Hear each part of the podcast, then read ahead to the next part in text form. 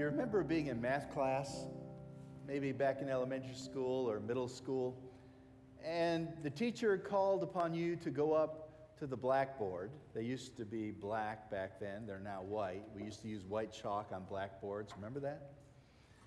And you'd be called up to work out a math problem in front of the whole class.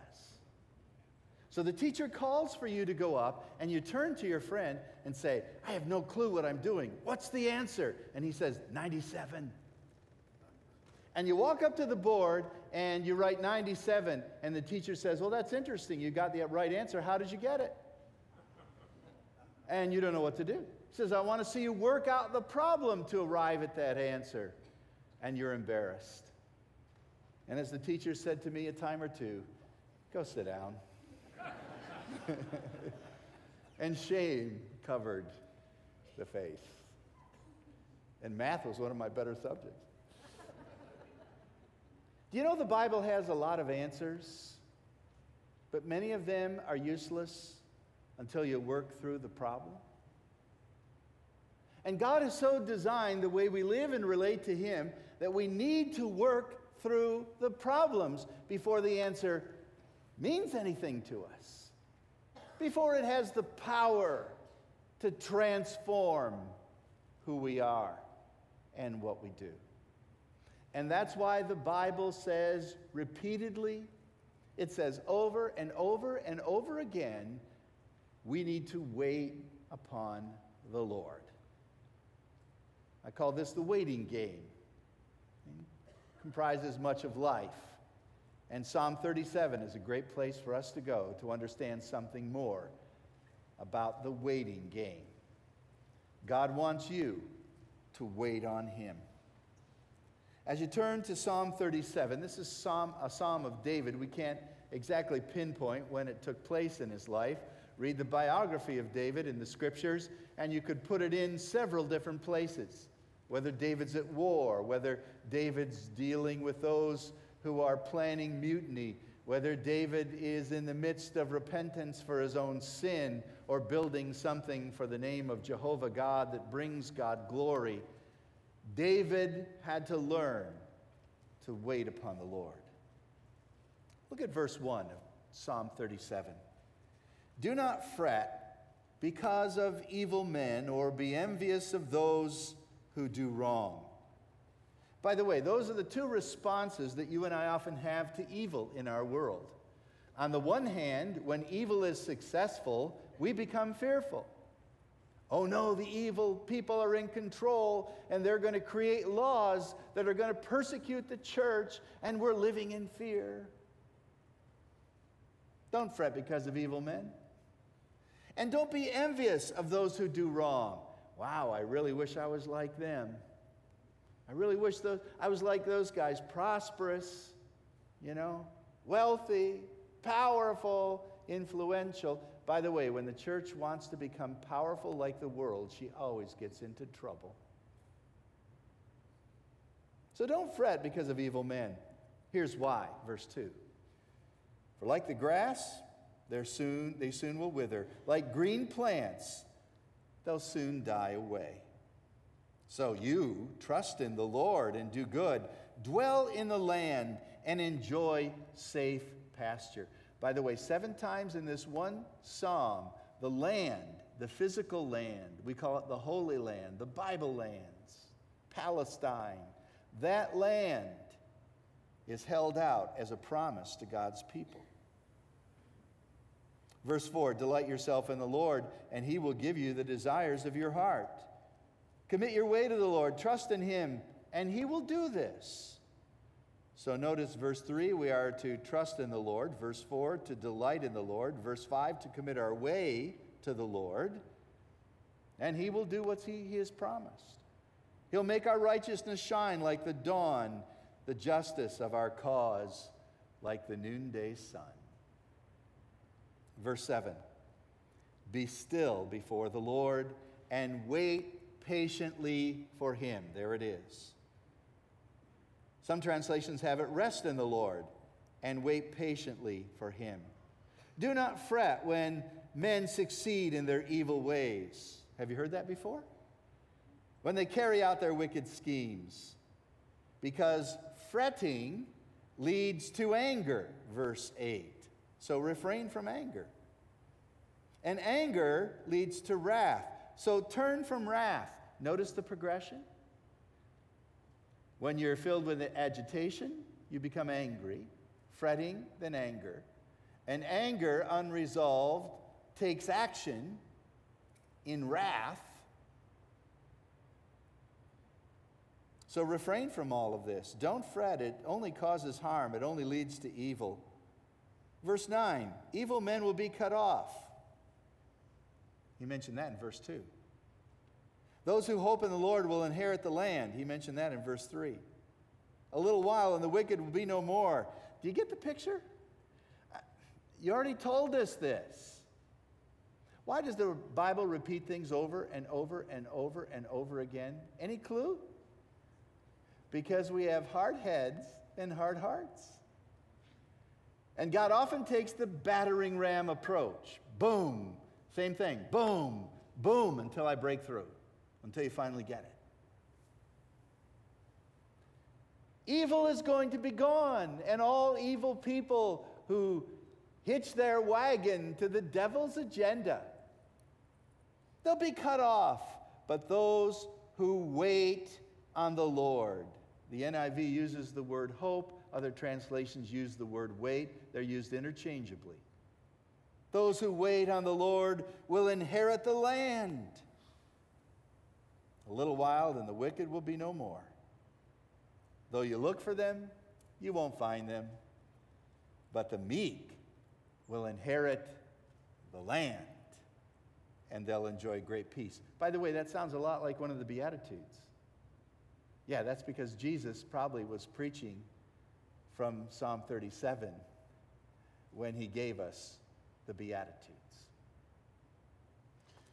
Waiting on the Lord. I want to ask this morning three questions about these central verses in Psalm 37 about waiting on the Lord. The first question I simply want to ask is what is God calling us to do? When he says in verse 37, be still and wait on the Lord. The first thing, he's simply saying, I want you to wait.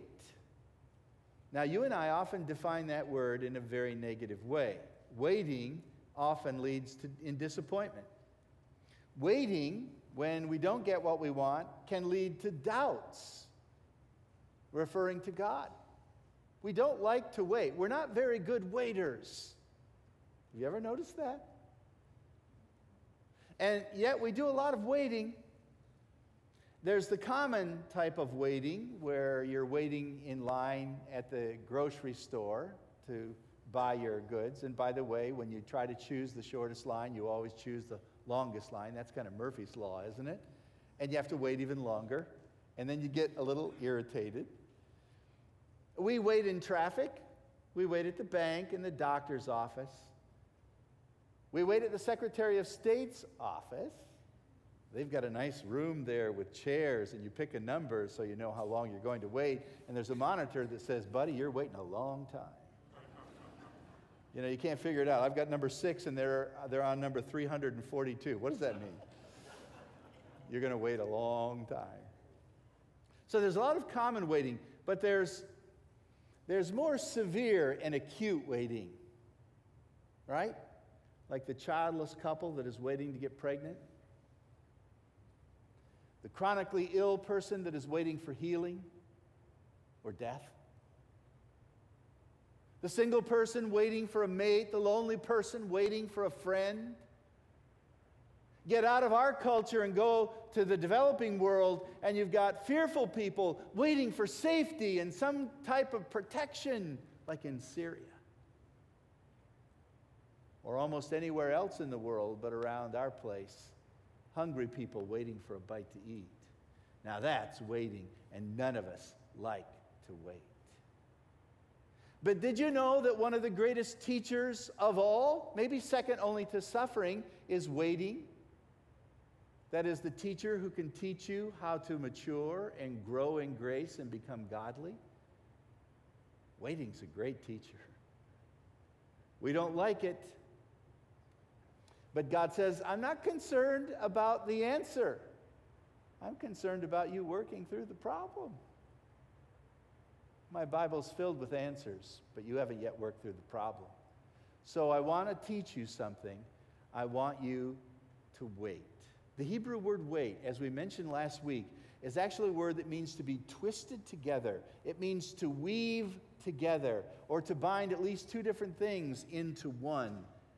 And whether it's part of the original etymology of the word or something developed with the definition of the word, waiting means two things. It means having hope, an expectation of a better day, and then enduring or tarrying or simply persevering, biding your time. And it takes those two things and twist them together because that's what waiting is it's spending time in hope. And that's what God wants us to do. Now, He doesn't just tell us to wait without any frame of reference, He tells us to wait on Him, wait on the Lord. Did you notice that in verse 7? Wait upon the Lord. There are 30 references to waiting in the book of Psalms, depending on what translation you have, about 30 references. Sometimes the word is translated hope, and it's the same word, wait, because wait and hope are synonymous. You can't really have one without the other. You can't wait unless you have hope.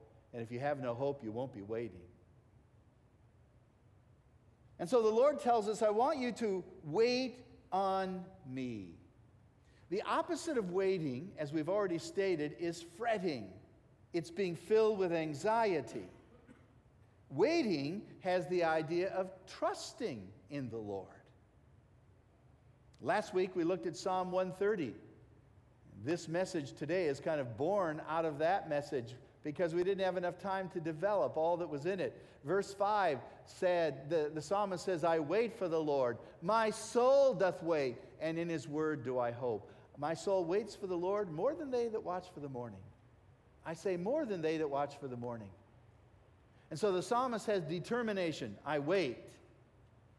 And he has a specific person in mind I wait for the Lord. And he has explanation I put my trust or my hope in his word as I wait. And he even has an illustration I wait longer than those who are watching on the city wall for the dawn of a new day and the release from their tedious labor. But all of it is in the Lord. Psalm 39 7. And now, Lord, what do I wait for? I wait for you. As the hands of a maid looks to her mistress, the hand of a servant to the eyes of his master, so our eyes wait upon you, O Lord. We're looking to you.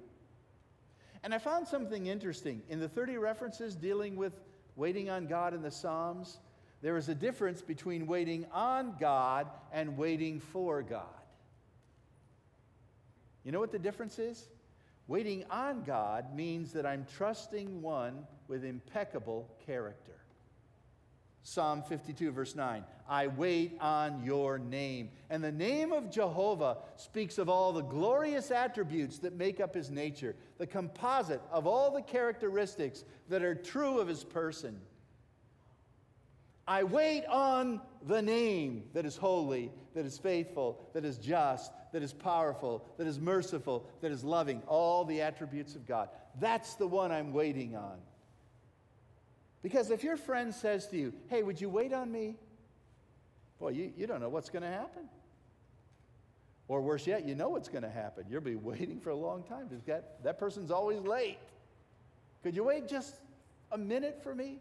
But when God says wait on me, it's a totally different story because of his character. You see, there's waiting on the Lord, and then there is waiting for the Lord. This has to do with timing.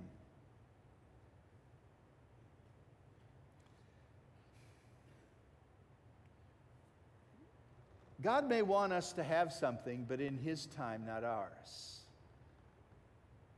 Last week, we shared an illustration of Philip Brooks, that wonderful pastor who was normally patient, but one day filled with anxiety. And one of his parishioners said, What's wrong? And his answer was, I'm in a hurry, but God isn't. And waiting is waiting on the character of the one that we know is true and perfect. And secondly, waiting for his time. In his time, in his time, remember the praise chorus? He makes all things beautiful in his time. So, Lord, help me to learn from day to day as I'm seeking your way that you do just what you say in your time, not mine. When in trouble, my soul loves to repeat the name over and over and over again, that name in whom all help is found Jehovah. Yahweh, the one who keeps his promise. Adonai, the one who is my boss. And in those two names, you have character and timing. Yahweh, he will answer his promise. Adonai, when he sees fit. So I'm waiting on God and I am waiting for God. But how do I wait? That's the next question. How can I wait on God? Well, the first thing is hope. And the second thing is humility. These are the two cardinal virtues required to wait upon the Lord hope and humility.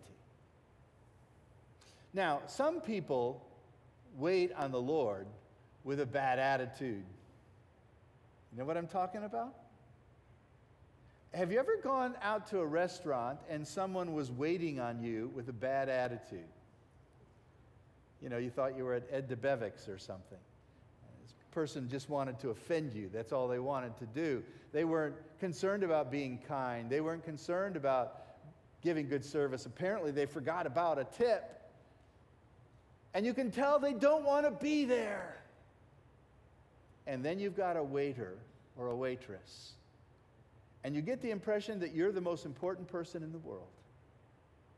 They are, to be sure, thinking about the tip. but they make it like they, they don't want to be anywhere else in the world. They're your servant. What can I do for you? How can I make you happy? How can this be pleasurable? Is the food good enough? If not, I'll take it back. I want to make sure everything is just right. Those people know how to wait. Well, Christians are divided into those two categories too some lousy waiters and some good waiters. And we need to learn to wait on the Lord, not with grumbling, but with grace. Not merely tolerating our situation, but truly excited about what God is doing in us and ultimately for us. So we need to hope in the Lord, we need to hope in His Word.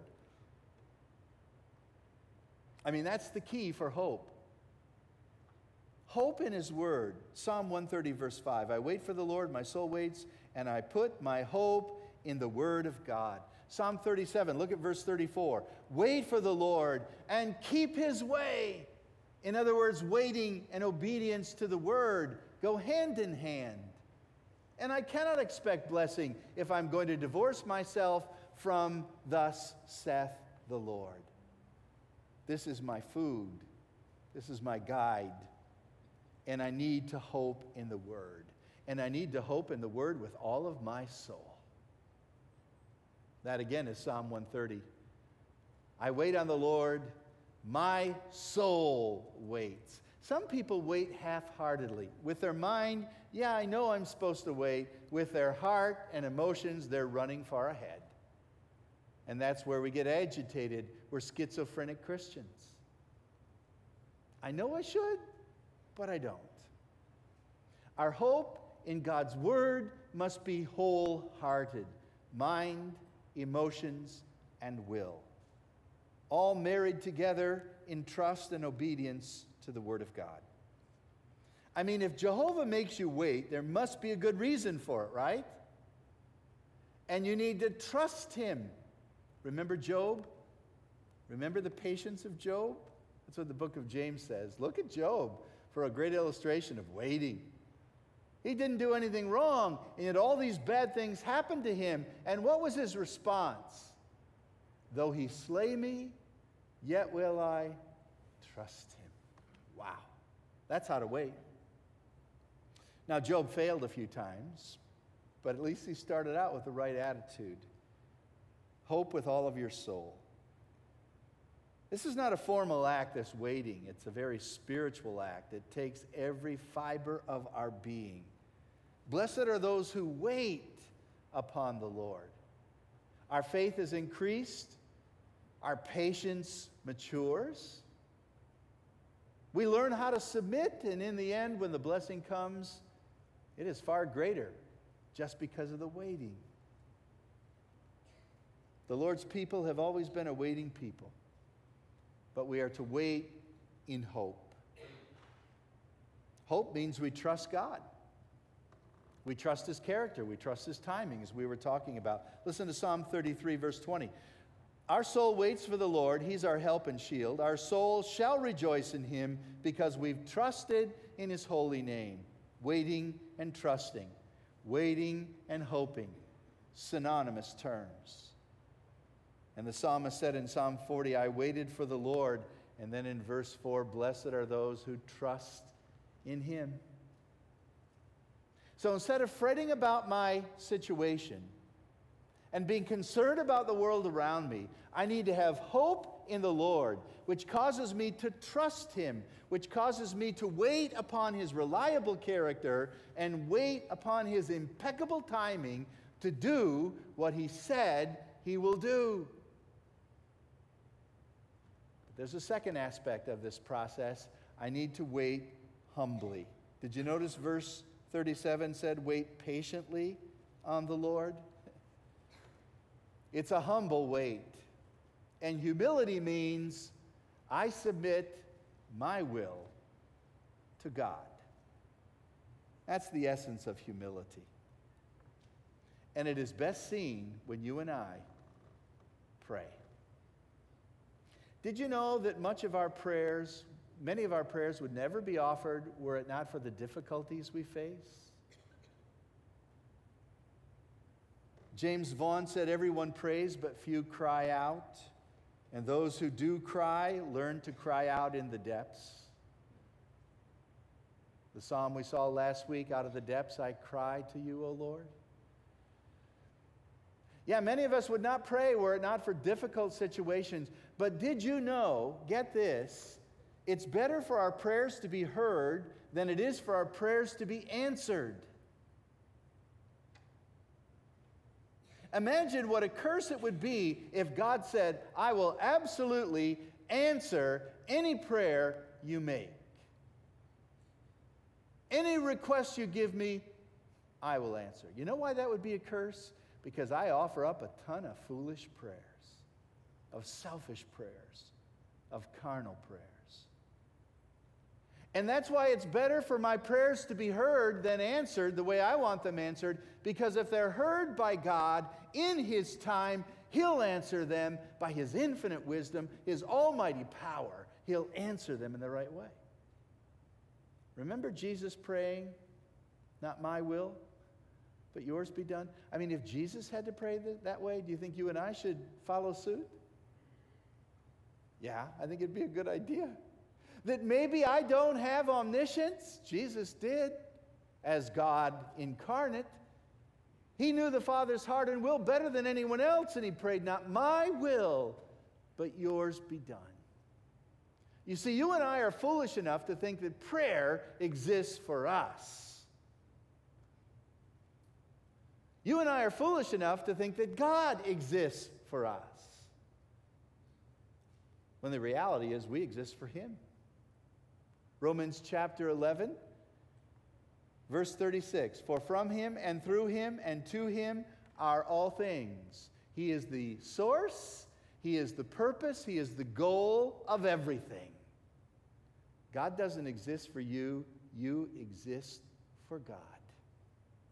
Then how come our prayers are, are like we think we've got a, a genie in heaven and a magic bottle or magic lamp called prayer? And if we rub it enough, the genie will do what we want. He'll grant our wishes. That's not prayer.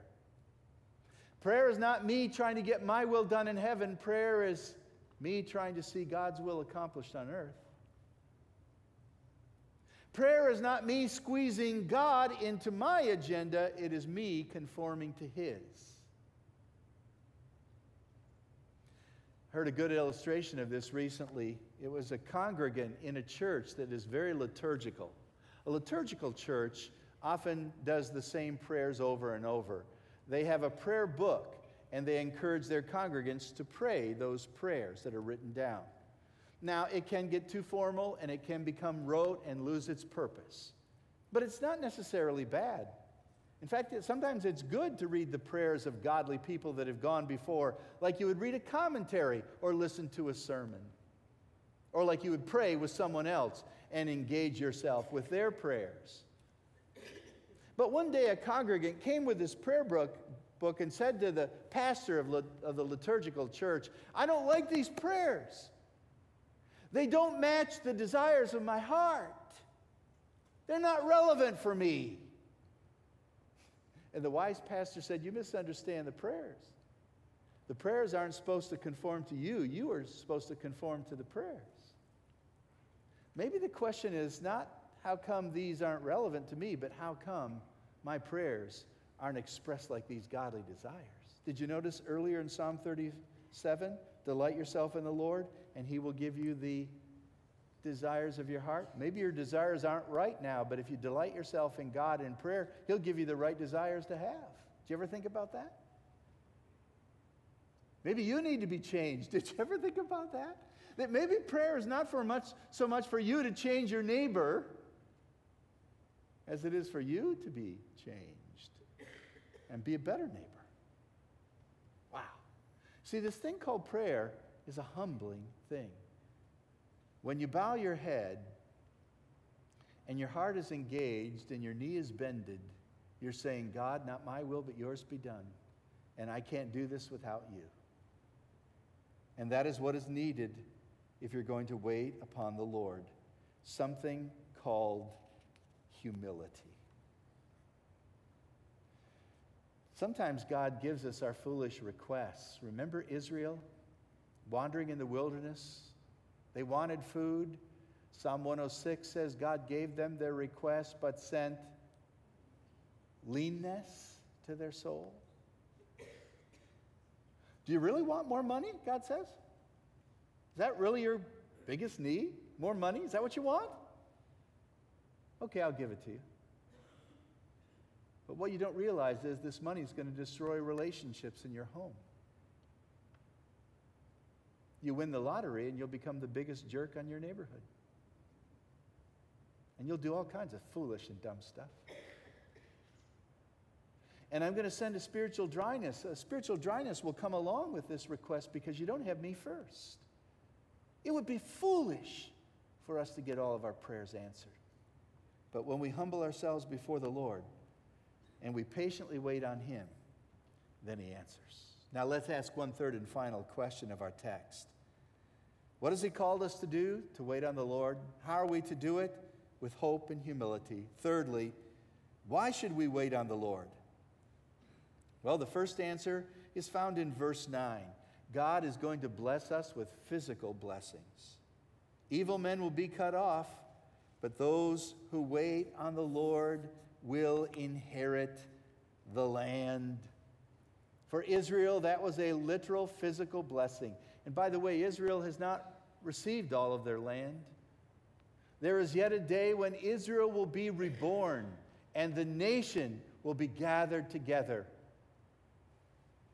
Read Romans 11 and Zechariah 12 through 14 and Isaiah chapter 40 and 60 and 65 and 66 and all these promises. God still has something to do for Israel. As we read in Psalm 130, with him is plenteous redemption for Israel. And they will be redeemed. That was a physical blessing for them. And you and I receive physical blessings when we wait on the Lord. Secondly, there's a spiritual blessing of increased strength, spiritual strength. Psalm 27, verse 14. Wait for the Lord and be strong. Take heart and wait for the Lord. The famous verse in Isaiah 40 puts it so well. Do you not know, have you not heard, that the Almighty God, the ruler of heaven and earth, the creator of everything, he never gets tired and weary.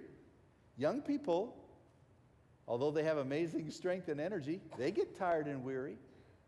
They'll even fall and faint. But those who wait on the Lord will what? Renew their strength. How do you renew your strength? Wait on the Lord. How do you wait on the Lord? In hope, based on His word, and in humility. And when you wait on the Lord, your strength is renewed, your strength is increased, and you will soar on eagle's wings. You will mount up with wings like eagles. That means you'll fly above the problems of this world. You'll have a whole new perspective on your problems. God will make you an overcomer when you wait upon Him. Renewed strength. And how about this one? You will not be ashamed. Wow. And that comes from Psalm 38, verse, or Psalm 25, verse 3. Indeed, no one who waits on you will be put to shame. Paul took these verses from the Psalms and developed his theology in Romans chapter 5 when he said, You know, suffering's good because it causes us to persevere, and perseverance develops character, and character develops hope, and when we have hope, we're never ashamed. Those who put their faith and trust in the Lord will never be put to shame, Romans 10 says. So, if I wait upon the Lord, my strength, spiritual strength, is renewed. I have hope, and that helps me to wait. Physical blessings are mine, and I'll never be ashamed. By the way, we're living in a day when the Church of Jesus Christ is embarrassed to stand for truth. Now, partly we do a bad job standing for truth because we stand arrogantly, self righteously, condemning others as though we were never sinners ourselves. And that's wicked. But we need to lovingly and graciously and unapologetically stand for truth and not be ashamed. Remember John Knox? He was in the midst of civil war as he prayed for his own country of Scotland, and Mary, Queen of Scots, who was fighting against him, said, I fear the prayers of John Knox in my own country more than I do all the armies of England coming from the outside. And John Knox wasn't afraid because he knew God. He waited upon the Lord. These are blessings that come from those who wait. If it's worth waiting for, I mean, if it's worth, if it's, if it's good, it's worth waiting for, we say. God is worth waiting for. And sometimes you have to wait a long time. I don't mean to minimize your wait, but that's what God's people do.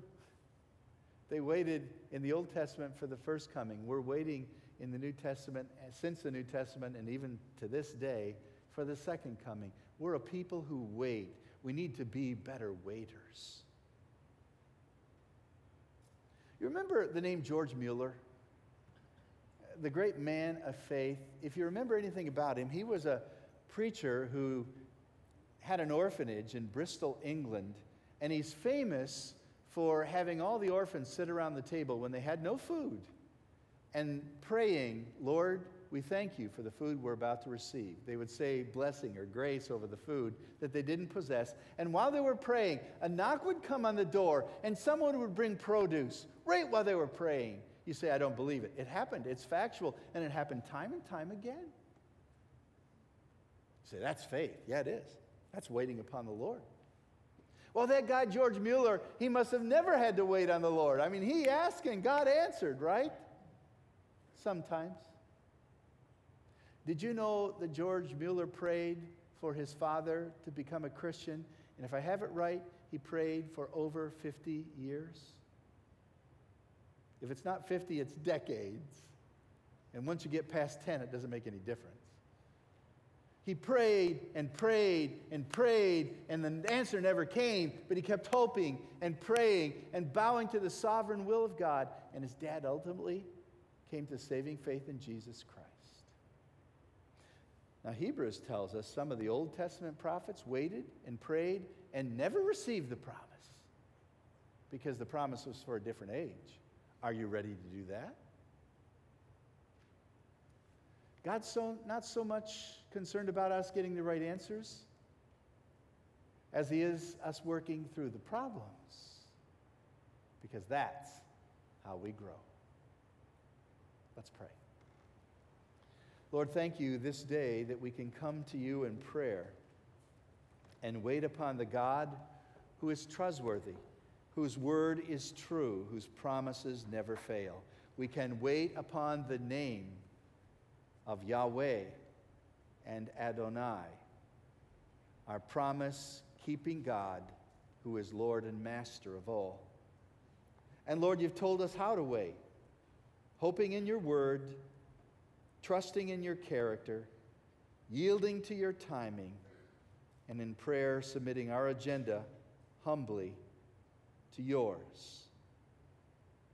And that those who wait patiently on the Lord will see rich blessings, sometimes physical, sometimes spiritual, and will have no need ever to be put to shame. We will stand boldly and confidently in the name of the one who is the creator of the heavens and the earth. So, Lord, teach us to wait, and in waiting to grow, and as we wait, to rejoice. In Jesus' name.